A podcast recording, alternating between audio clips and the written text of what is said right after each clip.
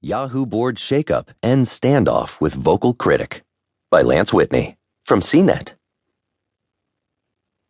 The effort to right the good ship Yahoo has taken a decided turn toward Starboard. The company announced Wednesday that it has reached an agreement with activist investor Starboard Value to bring four new independent directors to its board.